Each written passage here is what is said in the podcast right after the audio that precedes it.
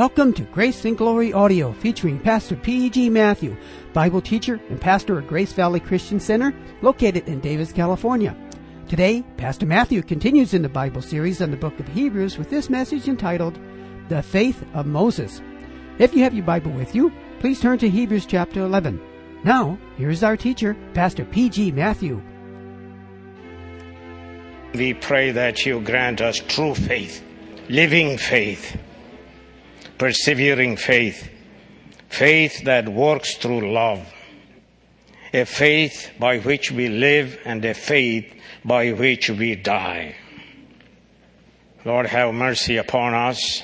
Help us, O oh Lord, to forsake a fake faith, a phony faith, a faith that murmurs against God and His Word.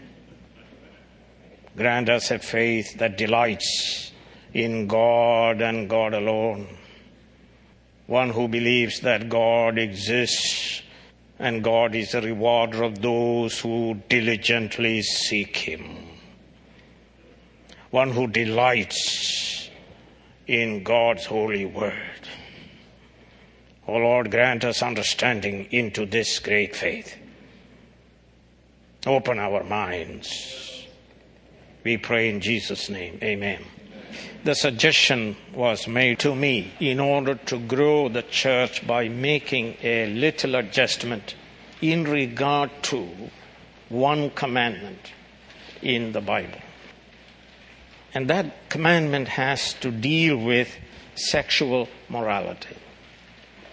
And if I can make that adjustment, we will be able to attract many people of all ages and all walks of life.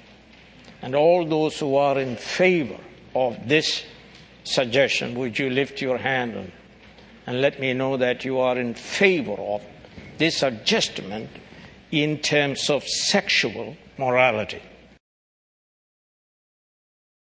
But you see, that means you are against making adjustments. And may God help you to live by that standard which you now accepted, a standard by which you are planning to live. Let us turn to the book of Hebrews to learn of the faith of Moses. Faith of Moses. We are learning from Hebrews 11 the nature of faith. And we are saved through faith, a faith that works, a faith that is active. Moses was a man of great faith. And we read about him that he was a man of decision and mighty deeds. No one today remembers the Pharaoh who persecuted the children of Israel but Moses, who defied Pharaoh and renounced his own princely status and privileges for the sake of God and his covenant people. This Moses is honored by Jews and Christians and Mohammedans throughout the world. He honored God, and God honored him as we read in the Holy Scripture, those who honor me, I will honor. Saint Stephen, the first martyr of the New Testament, tells us in Acts 7 that Moses was educated in all wisdom, all the wisdom of Egypt, and he was mighty in word and deed. We could imagine him receiving a number of PhDs of his day in art and architecture, administration, military science, and theology. Like Saul of Tarsus, God chose for his service a highly educated man. So we want to study his faith. First, of course, is the source of his faith. And we discover in verse 23 of chapter 11 of the book of Hebrews the source was his parents. Moses appears to be the youngest of the three children of his parents. Before he was born, there came a decree from the king that all Hebrew male infants are to be thrown into the river Nile. His Gestapo agents were all over the country researching and searching for pregnant women or the story of a birth that they can go and take that infant and throw into the river Nile. Satan was bent on destroying Israel, whom God had chosen. But we know Satan would not succeed. If God is for Israel, who could be against him? And we are told Moses was extraordinarily beautiful. And it appears that parents were given some supernatural revelation that this infant Moses would become the deliverer of Israel from Egyptian slavery. And therefore God would preserve him.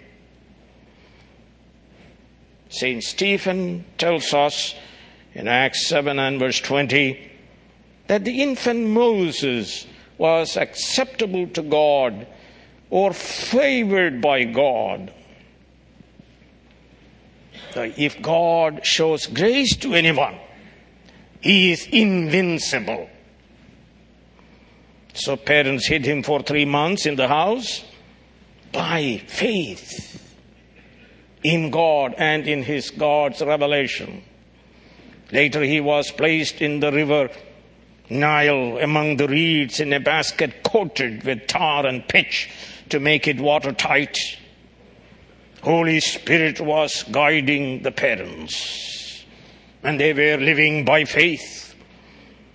So they acted by faith in God's peculiar direction. Faith is in God and in His clear word. Faith is not a subjective hunch. God ordained the steps of the daughter of Pharaoh. She came at the right time. She saw the basket. She was intrigued. She opened the basket, and at the right time, the baby let out a cry, and Pharaoh's daughter fell in love with this baby. His sister Miriam was called to find a nurse for the baby. God ordained that his own mother, for pay, take care of infant Moses until he is grown. And we could imagine how mother and father of Moses taught him about the God of Israel and his covenant to Israel, as Timothy's mother and grandmother taught him piety. Moses was brought back to the princess and he leg- and she legally adopted him, giving him legal rights in the palace of Egypt we are told that the parents were fearless of the decree of the king. Faith in God overcomes all fears. If you are afraid, then you are not believing. It is that simple. Why would we fear a king when the King of Kings is for us? Parents believed God's special revelation to them regarding infant Moses. So they defied the decree. Kill the baby, or all five would be killed. Yet the parents did not fear the king. They believed God Almighty to preserve Moses and themselves. They would obey God rather than a wicked Pharaoh.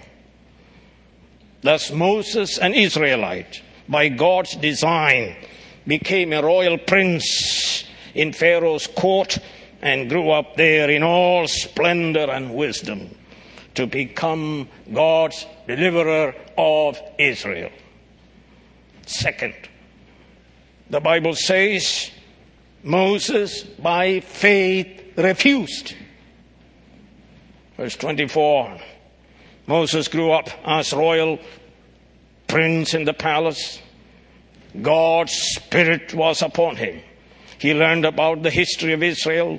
His parents had taught him the basics of it. God directed him to do further historical research. He learned of Abraham, Isaac, and Jacob and Joseph. He learned of God's everlasting covenant with Israel. He learned how Joseph came to Egypt and became its prime minister, who saved Egypt and Israel from severe famine. He learned about God's promise to Abraham concerning the deliverance of Israel from Egypt to Canaan after 400 years of their going into Egypt.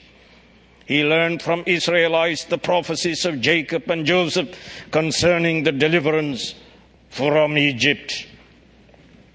And turn with me to the book of Genesis uh, to discover what Moses, through his historical research, discovered in terms of God's prophecies concerning the salvation of Israel.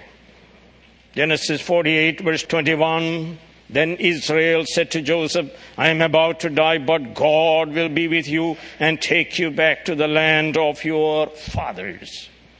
And Jacob says in chapter 49, verse 18, I look for your deliverance, O Lord.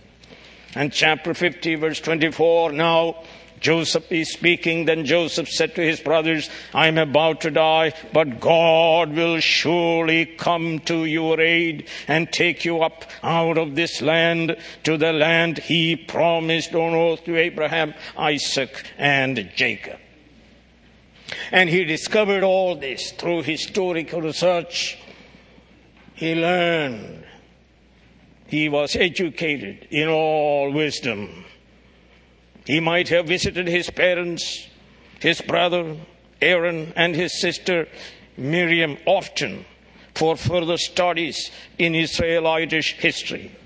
He might have consulted also the elders of Israel. Thus, Moses believed in the God of Israel. He believed in God's covenant. He identified himself not as an Egyptian, but as an Israelite with a clear mission of delivering his people from Egyptian oppression. So when he grew up and became great in stature and wisdom, Verse 24, he refused to be known as the royal son of the daughter of Pharaoh. He renounced his royal status. He rejected his palace life, his power, and his limitless wealth. How can he reject his princely status, his princely powers, his limitless wealth? He did so, he did so, we are told, by faith in the God of Israel and his plan for the redemption of his people. To many, it appeared to be a foolish decision to say no to the world and all its splendor, to reject its crown, which was within his reach, was foolishness.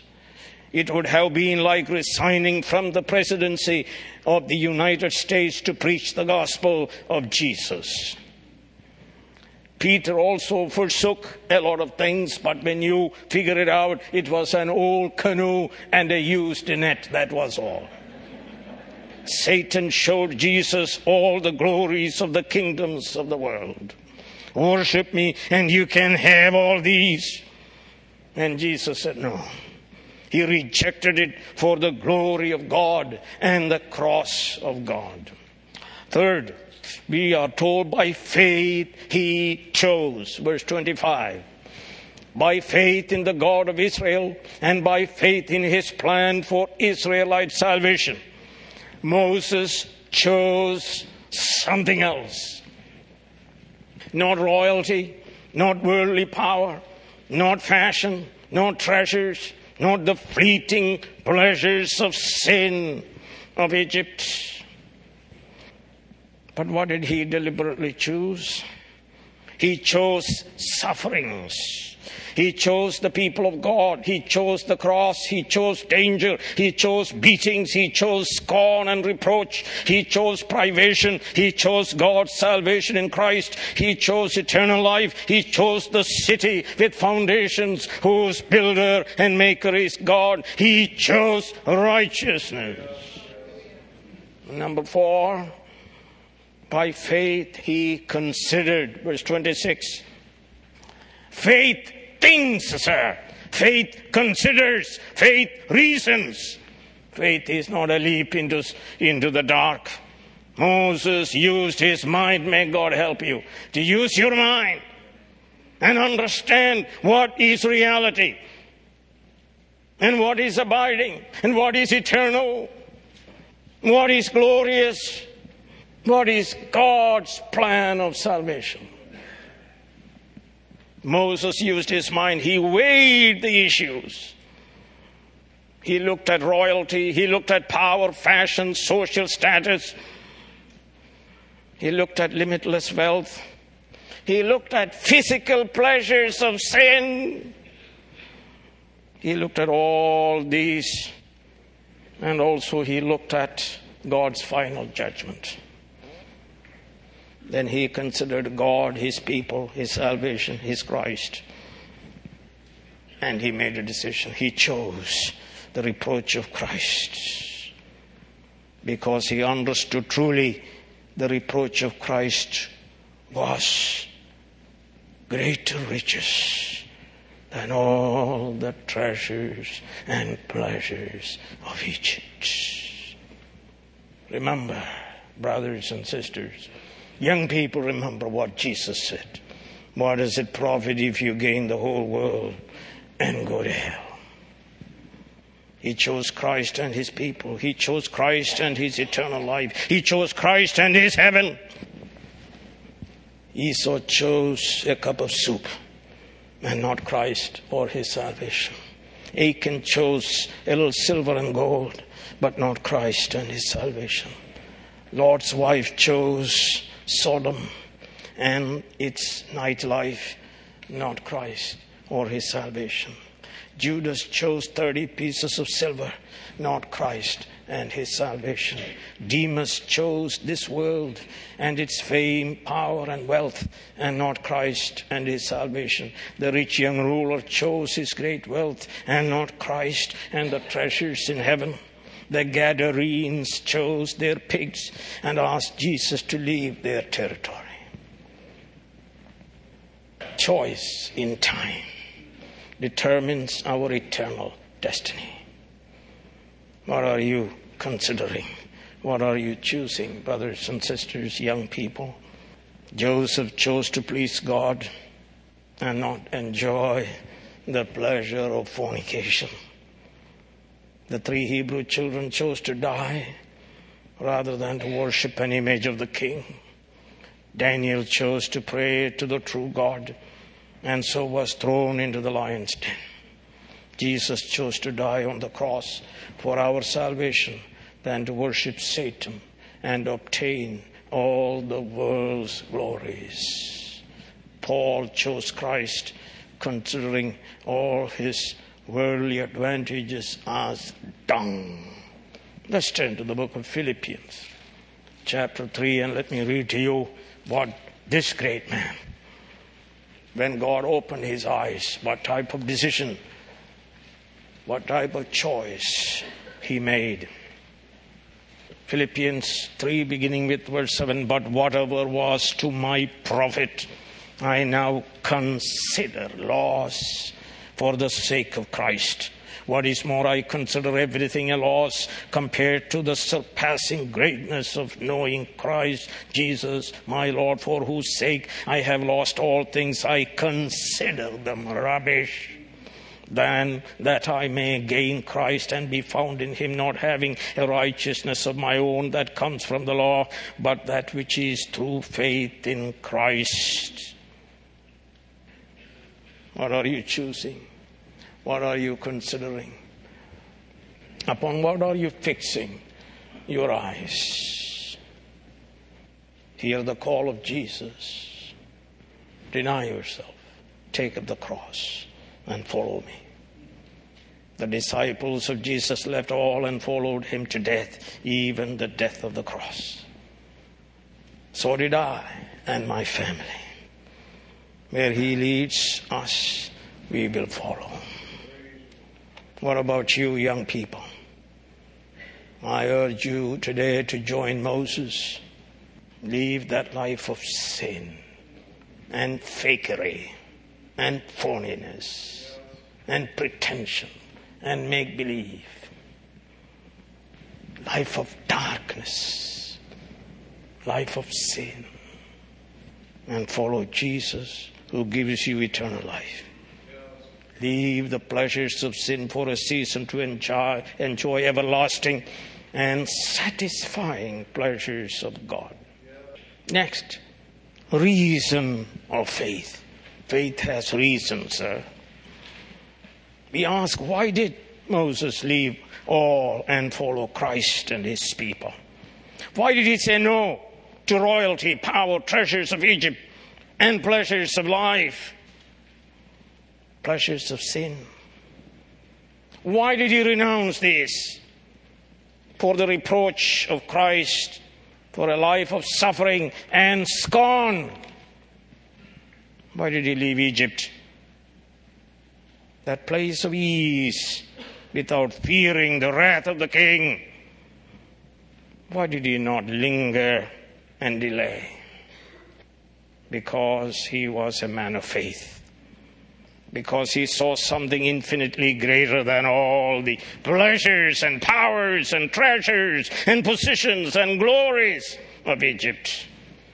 By faith in God and in His revelation, he saw something greater than Egypt, greater than all the wonders of creation. By faith, he saw God Himself, the God of glory, the God who created all things out of nothing. Take a look at uh, chapter 11, verse 26. And here we are given the first reason. Because he was looking ahead to his reward. Because he was in the Greek continually looking upon his reward.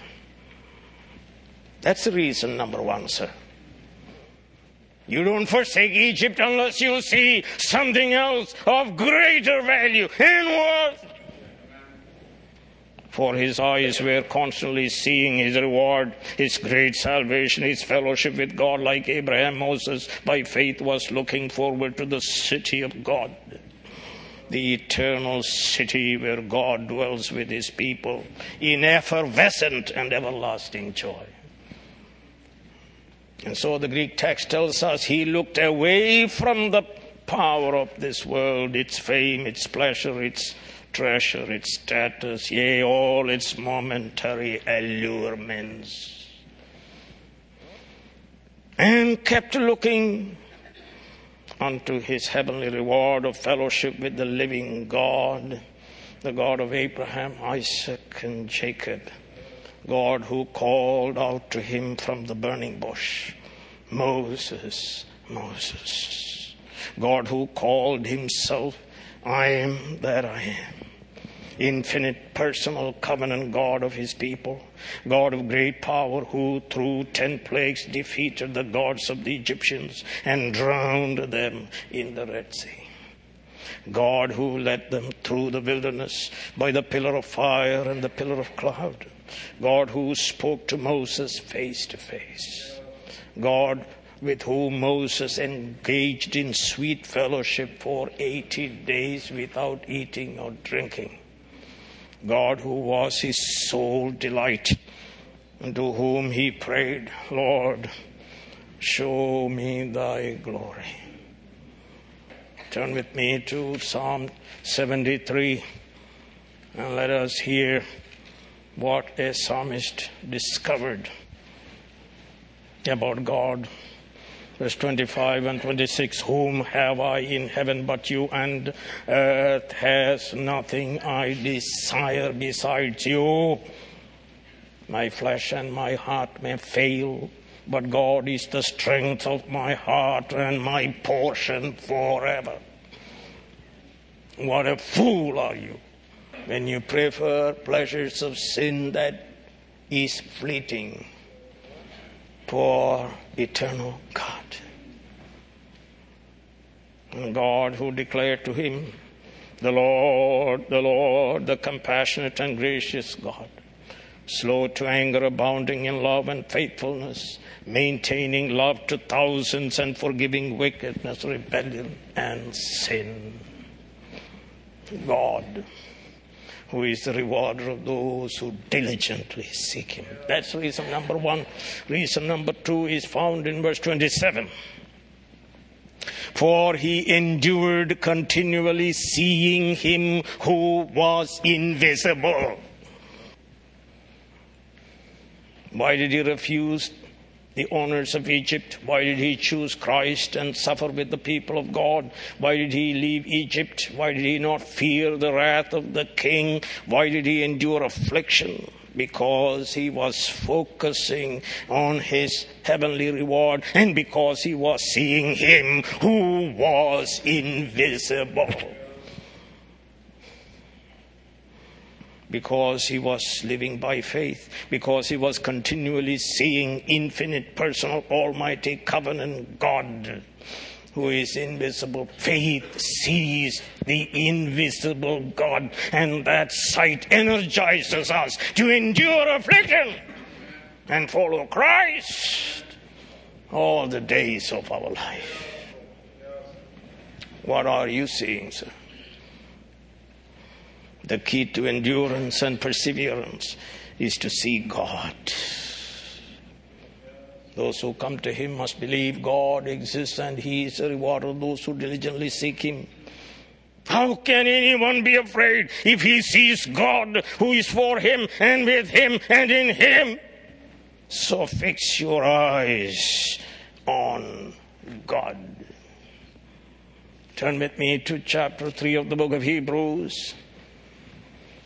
Verse 1 Therefore, holy brothers who share in the heavenly calling, fix your thoughts on Jesus, the apostle and high priest, whom we confess. See Jesus seated on the throne, sovereign Lord of the universe, King of kings and Lord of lords.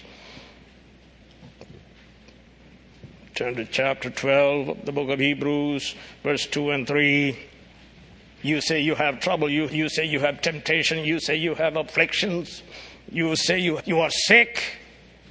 You say you have fiery trials. Listen.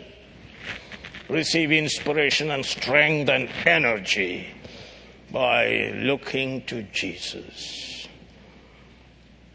Hebrews 12, verse 2 and 3. Let us fix our eyes on Jesus, the author and perfecter of our faith, who for the joy set before him endured the cross, scorning its shame, and sat down at the right hand of the throne of God. Consider him who endured such opposition from sinful men, so that you will not grow weary and lose heart. What are you seeing? Pornography? What is it that you have put before you?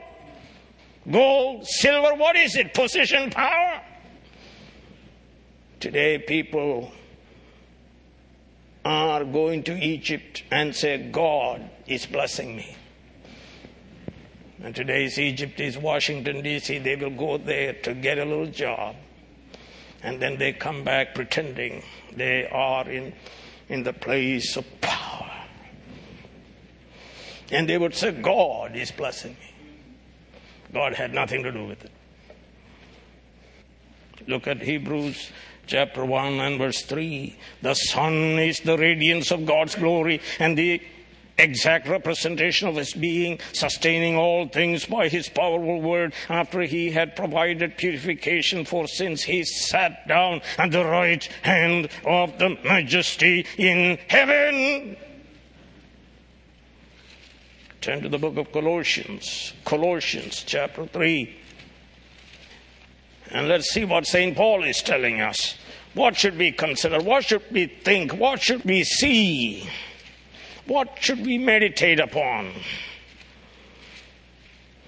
Since then you have been raised with Christ, set your hearts, set your minds, set your affections on things above where Christ is seated at the right hand of God. Set your minds on things above, not on earthly things. You say you have suffering. You say you have trouble. Doesn't matter, sir. Romans 8, verse 18 I consider. I consider. I exercise my thought. I consider that our present sufferings are not worth comparing with the glory that will be revealed in us. And turn to Romans 8, beginning with verse 37. No, in all these things, all these troubles and sufferings and problems of the wilderness, in all these things we are more than conquerors through him who loved us. For I am convinced that neither death nor life nor anything else in all creation is able to separate us from the love of God that is in Christ Jesus our Lord. Look, sir, look up, look to God, see God in all His glory and mercy and power and love. Turn with me to 2 Corinthians chapter 4 and beginning with verse 16 therefore we do not lose heart though outwardly we are wasting away and that is true sir whether it is cancer or heart attack or whatever else diseases of every kind yet inwardly we are being renewed day by day for our light and momentary troubles are producing, achieving for us an eternal glory that far outweighs them all. So, we fix our eyes not on what is seen. There are people in the middle of the night, they cannot sleep. So they get up and open their safety deposit and lift out all the securities and they go through it. And then they put it back. That's their Bible. They fix their eyes on such things. So we fix our eyes not on what is seen, sir but on what is unseen, for what is seen is temporary, what is unseen is eternal. Don't be like Lot and his wife who chose Sodom. Go home and read Genesis 13. But Abraham, God came to him and said, Lift up your eyes Turn your eyes upon Jesus. Look full in his wonderful face, and the things of this world will grow strangely dim in the light of his glory and grace. Stephen was being stoned, and he looked up and he saw Jesus. He saw heaven opened and Jesus standing. And St. Paul we read in 2 Corinthians chapter 12 and verse 2 I know a man in Christ who 14 years ago was caught up to the third heaven. And verse 4 was caught up to paradise. He heard inexpressible things. There is heaven, sir. There is transcendence. There is God. Seated God. Mighty God to whom we are going. And in the book of Revelation, in chapter 4 and verse 1, and St. John is called to heaven. Here after this I looked, and there before me was a door standing open in heaven, and the voice I had first heard speaking to me like a trumpet said, Come up here, and I will show you what must take place after this. At once I was in the Spirit, and there before me was a throne in heaven with someone sitting on it. What are you seeing, sir? I believe there is coming a day when Larry Flynt will be canonized and made a saint in the church, sir, in the church. And known for his great contribution for human excitement. What are you looking at? Gold, silver, Sodom? What is it? Something you are looking at. Something you are taken up with. something you are appreciating. You are not telling me. There is something. And I plead with you look away from it and look up. And look up and do so today. Finally, we are told in verse 28 by faith he kept the Passover and the sprinkling of blood. This means Moses knew he was a sinner.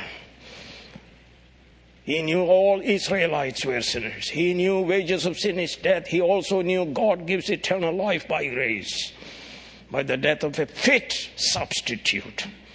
So he believed in the gospel of the Passover. He obeyed every detail of God's instruction. He and his people applied the blood of the Lamb upon the sides and tops of the door frames. Thus, the firstborns of Israel were saved from the destroyer who passed over their homes. In 2 Corinthians 5 says, St. Paul says, Christ, our Passover lamb, has been sacrificed. Our sin problem is gone. Our guilt is gone. Our hell is gone. The wrath of God is gone. Rejoice and be glad. We are people of the Lamb of God who died for our sins. So we are saved from destruction and saved for God. So let me ask you this question. What about you, sir? Young girl, I know what you are doing. Young man, I know what you are doing. In secret, young man, young girl, old people, middle aged people. What about you? Have you believed the gospel like Moses? Have you renounced the glories of this world to follow Jesus? A man is known by his choice.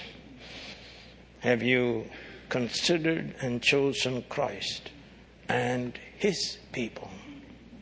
Have you left Egypt for the heavenly Canaan? Or are you still lingering in the world? Elijah asked the question how long you halt between two opinions. If Jehovah is God, serve him. If Baal is God, serve him. No more indecision. What are you fascinated with? God or the world? I want to read to you what St. Paul has told us in 2 Corinthians chapter 6.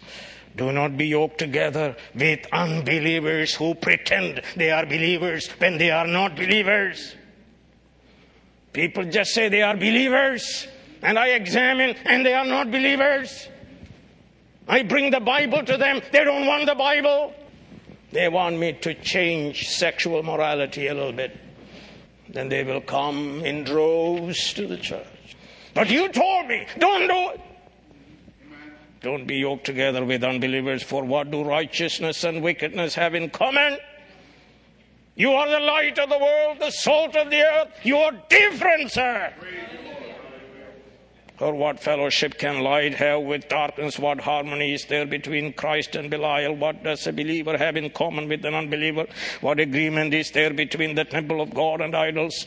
For we are the temple of the living God. As God has said, I will live with them and walk among them, and I'll be their God, and they shall be my people. Therefore, come out from them and be separate, says the Lord. Touch no unclean thing, and I will receive you. I'll be a father to you. And you'll be my sons and daughters, says the Lord Almighty. I set before you, brothers and sisters, life and death. And I plead with you and beseech you, choose life. Choose Christ and his holy people. Let us together travel on to our eternal home, the city of the living God. Heavenly Father, we pray that you help us to do just that. Today, in Jesus' name, amen. You have been listening to Grace and Glory audio of this sermon entitled The Faith of Moses. Come back soon for more transforming Bible teaching from Pastor P.G. Matthew.